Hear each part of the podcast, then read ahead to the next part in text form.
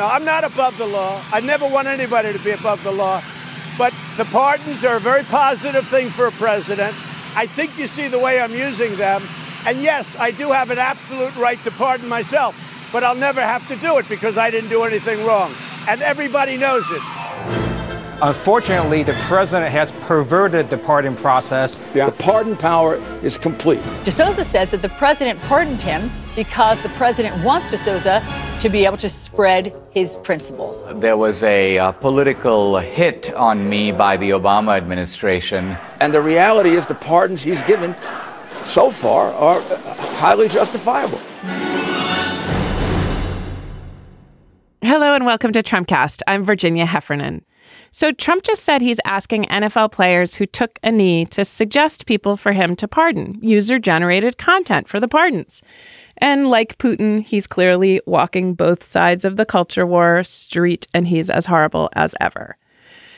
But I really hope they unify those players and offer full pardons to Hillary Rodham Clinton for, uh, that's right, she never committed a single crime. I thought we'd quickly review all the pardons our pardoning president has issued. The first one was to Death Camp Joe. He's a sheriff convicted of contempt of court. We did a show on him earlier. If you want to learn everything about Death Camp Joe, including how he got his name, go back to that show because ugh, it's harrowing. Next up was Christian Saucier. He was pardoned on March 9th, 2018. This was largely seen as a reproof to Hillary Clinton, of all people, because Saucier had said he should not be convicted of taking illegal photos of classified equipment because, but her emails, Hillary Clinton, gefilte fish, whatever. Lewis Scooter Libby, oh, Scooter Libby, he was pardoned for obstructing justice and committing perjury, the same kind of crimes that the Trump syndicate has already pled to in the form of Mike Flynn and George Papadopoulos. This was largely seen as a message to them and others around Trump that he would pardon them for crimes like perjury. One of the most stunty pardons so far was for Jack Johnson. In the pardon of Jack Johnson, I see the beginning of Trump's pardon palooza for people of color. He's certainly pardoning some people who deserve to be pardoned, but he's also trying to campaign with these stunts. Then came Dinesh D'Souza. Now, I grew up calling Dinesh D'Souza Distort Denuza. That was the style of humor of the 80s. And he was convicted for various campaign finance violations. And his last move was to commute the sentence of Alice Marie Johnson. She's a first time drug offender sentenced to life without parole for conspiracy to possess cocaine. The commutation of the sentence happened on June 6th and is widely considered just. The final footnote to all this is that Trump has unaccountably proposed that he pardon Muhammad Ali, the dead boxer, for giraffe dodging conscientious objection. The weird thing about this one is that conviction was already overturned. My guest today to talk all things pardons is Dahlia Lithwick. She's the legal correspondent for Slate and the host of Slate's Amicus. She came out of book leave to do this show, and I'm so glad she did. We'll be back with Dahlia in just a minute, but first, the tweets.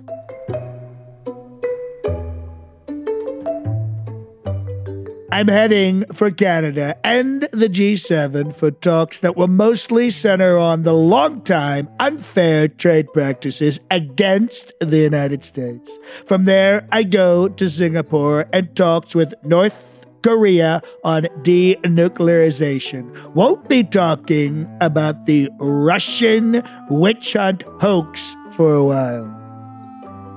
Canada charges the U.S. a 200% tariff on dairy products. They didn't tell you that, did they? Not fair to our farmers. The Obama administration is now accused of trying to give Iran secret access to the financial system of the United States. This is totally illegal. Perhaps we could get the 13 angry Democrats to divert some of their energy to this matter, as Comey would call it, investigate. When will people start saying thank you, Mr. President, for firing James Comey. Good luck, Dallas Johnson. Have a wonderful life.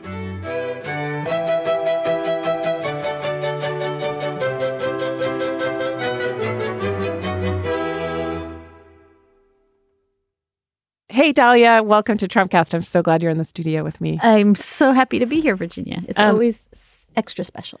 Well, pardon me, but um, we seem to have a very, our president has many, many, no, he's nothing but shortcomings, but he does seem to like forgiving people. He's very forgiving and merciful. And he does like to pardon people. And that's what we're going to talk about today pardons. They're so weird. They are weird. They are uh, in the Constitution, though. So, whatever your feelings about the pardon, it's there. It's real. Yep. Uh, Obama pardoned a lot of people too. Presidents pardon. That's what they do.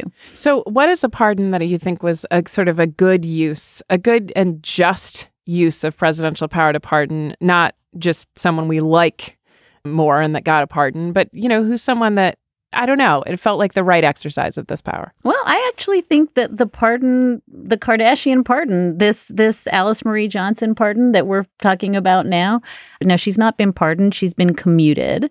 But I think that one of the things that we have to hold in our heads simultaneously is that in a country that way over incarcerates people of color, mm-hmm. particularly for drug co- crimes, mm-hmm. if a lot of them are going to get out pursuant to commutation or pardon power, mm-hmm. that's in the aggregate a good thing. The problem isn't uh, that there are uh, not a lot of people in jail who should be out of jail. It's that that runs headlong into these policies to incarcerate more people for longer time. This is the Sessions Just Justice Department. This is Donald Trump who's saying actually we should execute people for nonviolent drug crimes. Right. So it's this kind of piecemeal performative pardon, but it's not actually in any way coherent or consistent with the larger drug and incarceration policies that are pushing. And I should also add, pushing after years and years of the one place where conservatives and liberals had agreed on mm-hmm. was that this is what we need to do. We need to reform the insanity of our over incarceration. Right. And instead of continuing those policies, the one place where we agreed, now we're saying, no, those policies are wrong. We're going to talk about executing drug offenders and incarcerating everybody who blinks, Right. but then pardoning piecemeal a handful of people for performative reasons. But It's if- bananas. If, Kim Kardashian asks, then you know special clemency should be granted, and as it was, it, it seems to have been right in Alice Johnson's case. Um, she is African American.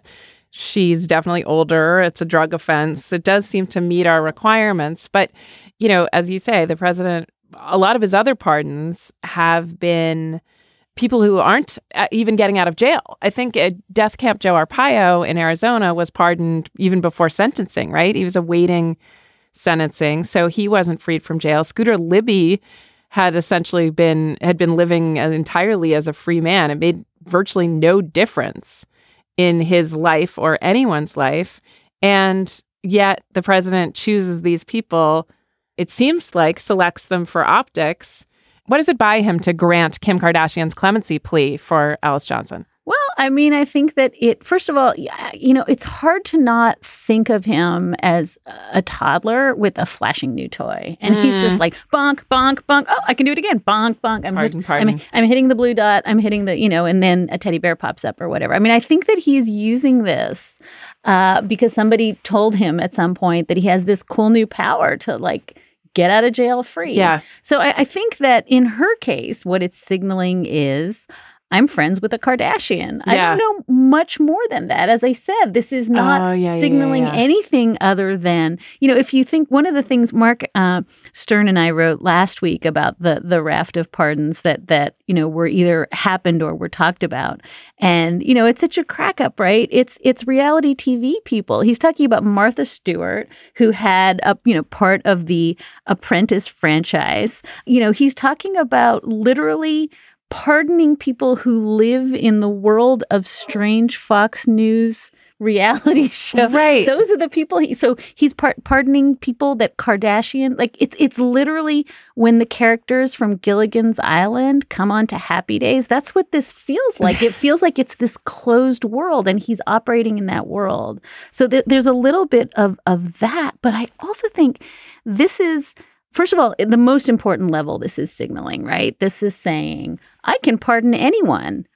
Manaforts and you know, and- Flynn's yeah. and, and anyone else. And I thought, you know, one of the most one of the most important things I saw today was that George Papadopoulos's wife who at one point was going around saying, "Oh my God, he's going to be, Oh, you know, the. John Dean, the guy who cracked open Watergate." Simona Mangiante. now Yes. she's saying, "No, he never did anything wrong. He, I'm going to ask the president for a pardon." Right. The, the whole like strange contradictory logic of like he didn't do anything wrong and he's going to be pardoned. No, I Um, mean, why? Why would anybody viewing what Trump is doing now?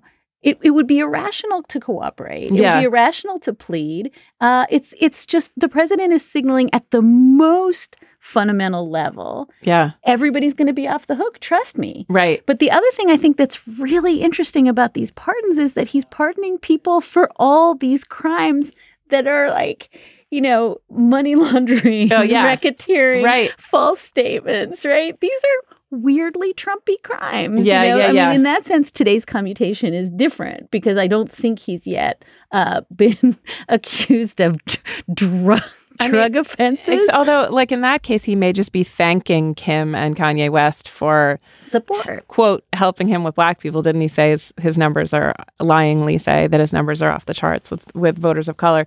Yeah, the the and also I think he's it's like cheating out to for some liberal approval with the Jack Johnson pardon. That was the heavyweight champ and a you know famous African American boxer thought to be railroaded for you know on along racially unjust terms. So he can cite that one. He can cite Scooter Libby as a as a sort of nod to the uh, George W. Bush administration um, and sort of placate people. I mean, it's like you know the, the Lord works in mysterious ways or something. He just this is part of his wanting to be a god. Well, and the pardons work better than executive orders.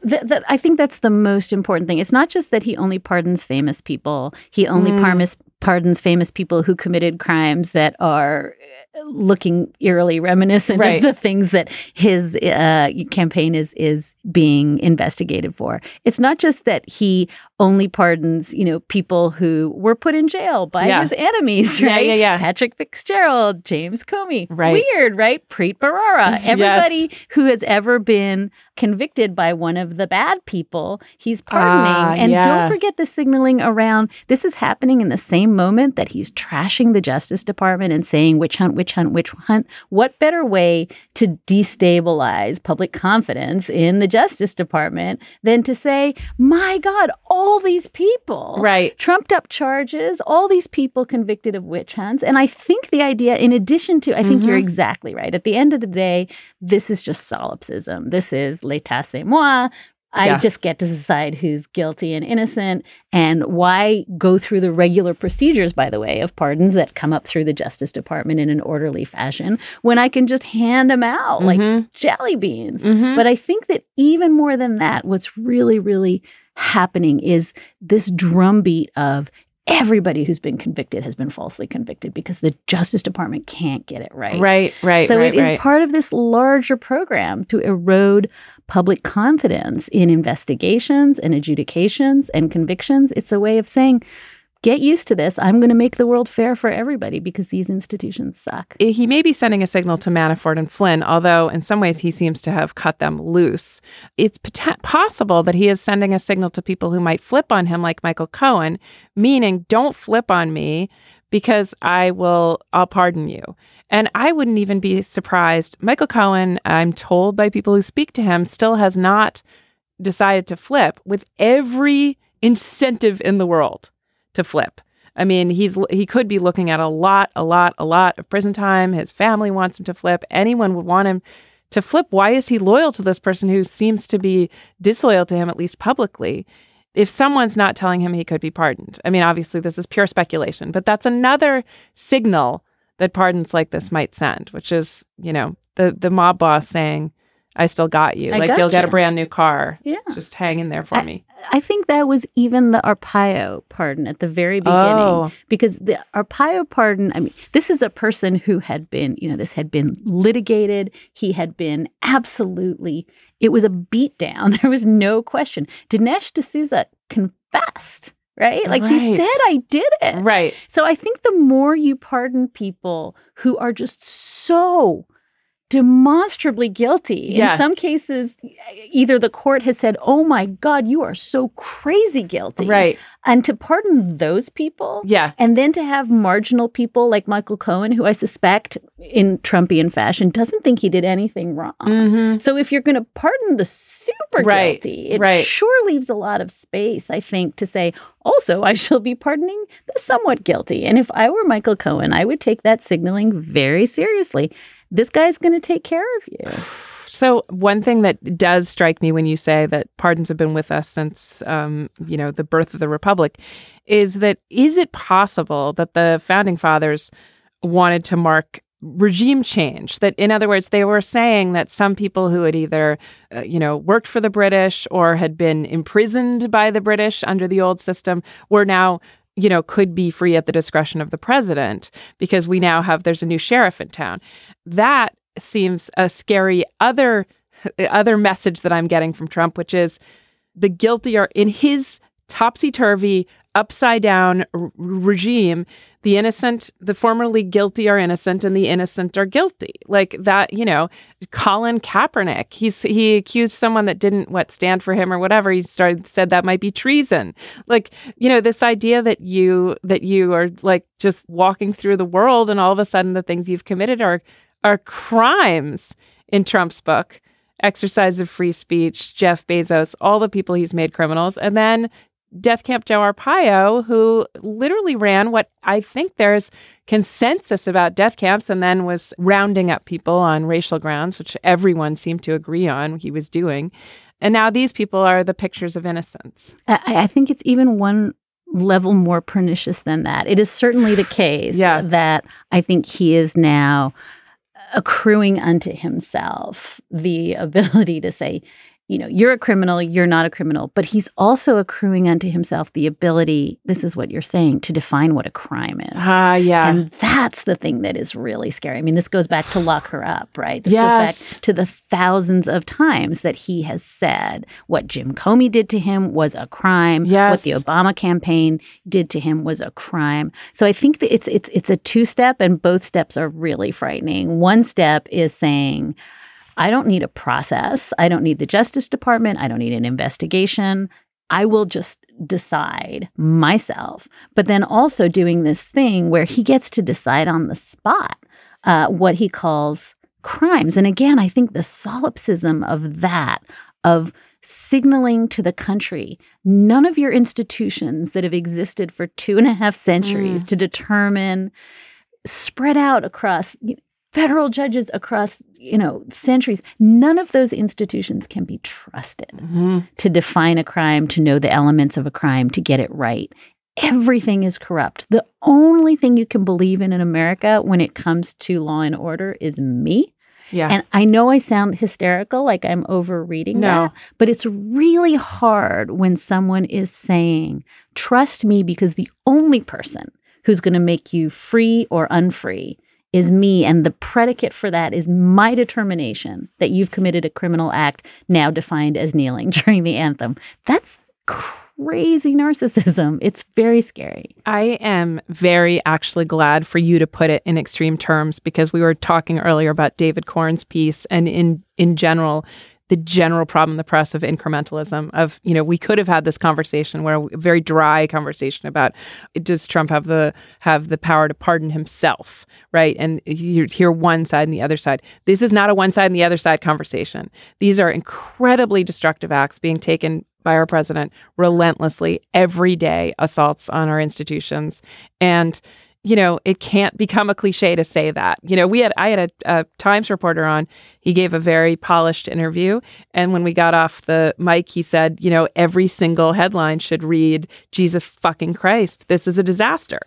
That's our headline. Yeah. And and I think it gets into the no no, Virginia, we have to there are two sides, there are good people on, but right, this is the Ju- Charlottesville. Giuliani makes a very good, Yeah, yeah. astute point about Mueller wrapping up the investigation. It's just no. Giuliani and Kellyanne Conway are never making astute points. They're making weird noise. Right. This is propaganda. And it's really hard because the minute you call it propaganda, I mean, I listen, I've been tagged uh, for saying that, you know, it's it's a good thing for judges to be judges of the resistance. facts.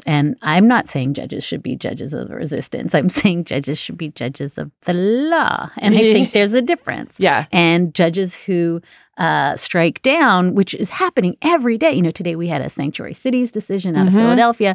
Day after day, you know, the travel ban gets beaten up in courts. Uh, the uh, trans ban in the military gets beaten down. I mean, he can't win. That's not because judges are, you know, the Jedi mind warriors of taking down Trump. It's because they actually believe in this institution. They're of this institution. This is their bread and butter. Yeah. And I think that when you're a Giuliani and you're just like, I'm all crazy, there's no law, I'm just going to say stuff. And Yeah. then to try to counter that, you can certainly do it in measured, fact based he- headlines. And I certainly am not making a plea for answering crazy with crazy. Yeah. Uh, but I think that the problem is on the one side, you know, the asymmetry of one side that is bound by facts and norms and truth and tradition. And if I set stuff on fire, then we have no justice department. So I'm being measured. And the other side that is nihilist to the point that, like, oh, yeah, yesterday we were totally lying. Yeah. So, and that asymmetry, you know, the idea that today, was it today that he was tweeting that he he's mad at, at Jeff Sessions and wants to fire Jeff, Jeff Sessions basically because Jeff Sessions wouldn't obstruct for him. like Right. he's conceding that this was obstruction. And then he's saying, man, someone needs to obstruct harder. I learned a great lesson from Roseanne Barr, which is just read them all and understand them all as an epiphenomena of Ambien. There's Ambien over there.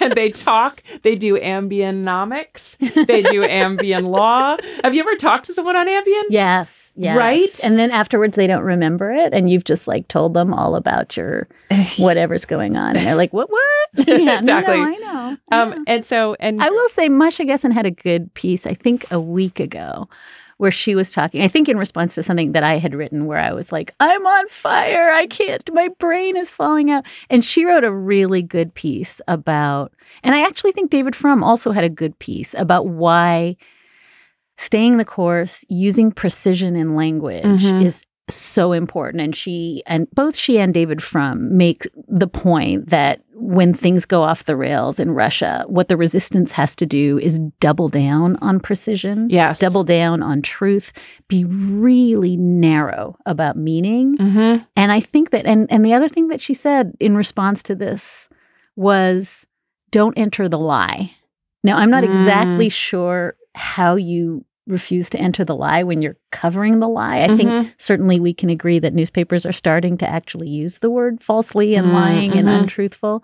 Um, but I think that the trick in this is to not enter into the witch hunt resistance, all the linguistic tricks of Mhm. doing the thing, the Ambien tricks. yes, yeah, good I point. I think that the minute you enter into that, you lose. You can't win in Ambien land. And this is a little bit why you've reserved judgment, at least about, or or not quite joined the Michael Avenatti fan club, because he has definitely decided to get in the World Wrestling ring with the Giulianis and use some of their language and silliness and stuff on Twitter. You know, I tend to think like let them distract themselves in the reality show, and the ep- this good episode of Law and Order will still play its play itself out because the cooler ads will prevail, like yours. Well, here's the. I, I want to be even sadder. No, Okay, no, no. I'm, I'm going to go to the darker place, which is, I think, and this is my answer. Unfortunately, when people say, "But Mueller will fix it," or Mm. you know, "But impeachment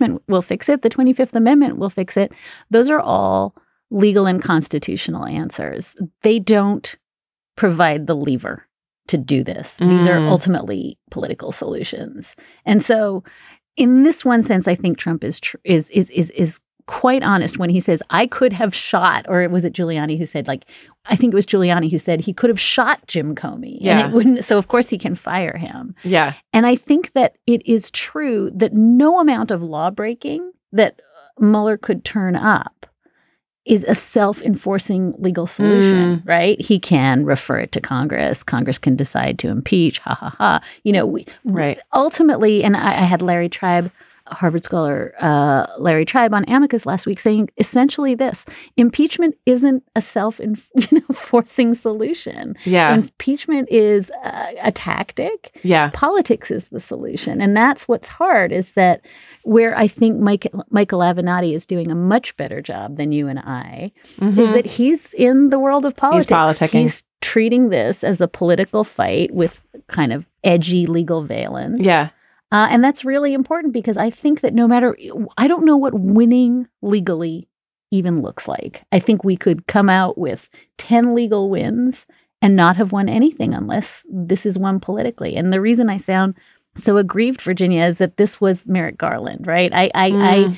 entered the crazy a year before everyone else did because I spent a year almost saying, but, but, but, Right. that we're that that Mitch McConnell was obstructing. yeah, or- that there there had to. How could there not be a legal way out? We Ah. believe so deeply in this country that the law is magic and it's going to solve things. And I think that more and more, I'm coming to believe that the law is going to frame it for us so that we can understand it. Mhm. And then politics is going to have to make a determination about solutions, not the law, because it it almost doesn't matter legally what happens. And that's that's why I think the David Corn story is interesting because we have to help people understand what law breaking looks like and doing it in this drip drip.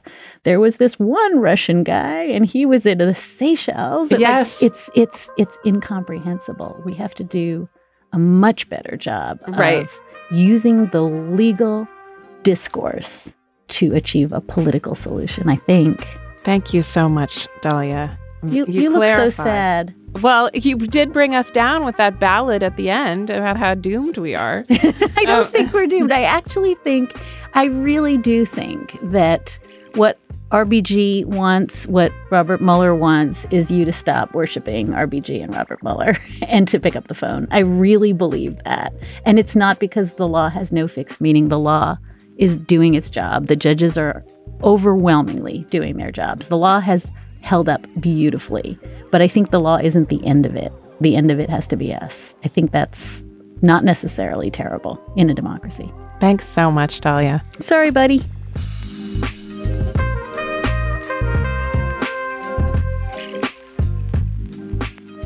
That's it for today's show. Trumpcast is produced by Jason DeLeon. Before I go, sign up for Slate Plus. It really, first of all, supports our journalism here, but you also get a ton of extras. So you can do it to be a good person, or you can do it for all the digital swag that comes with it, including all the podcasts, tons of extras, lots of freebies.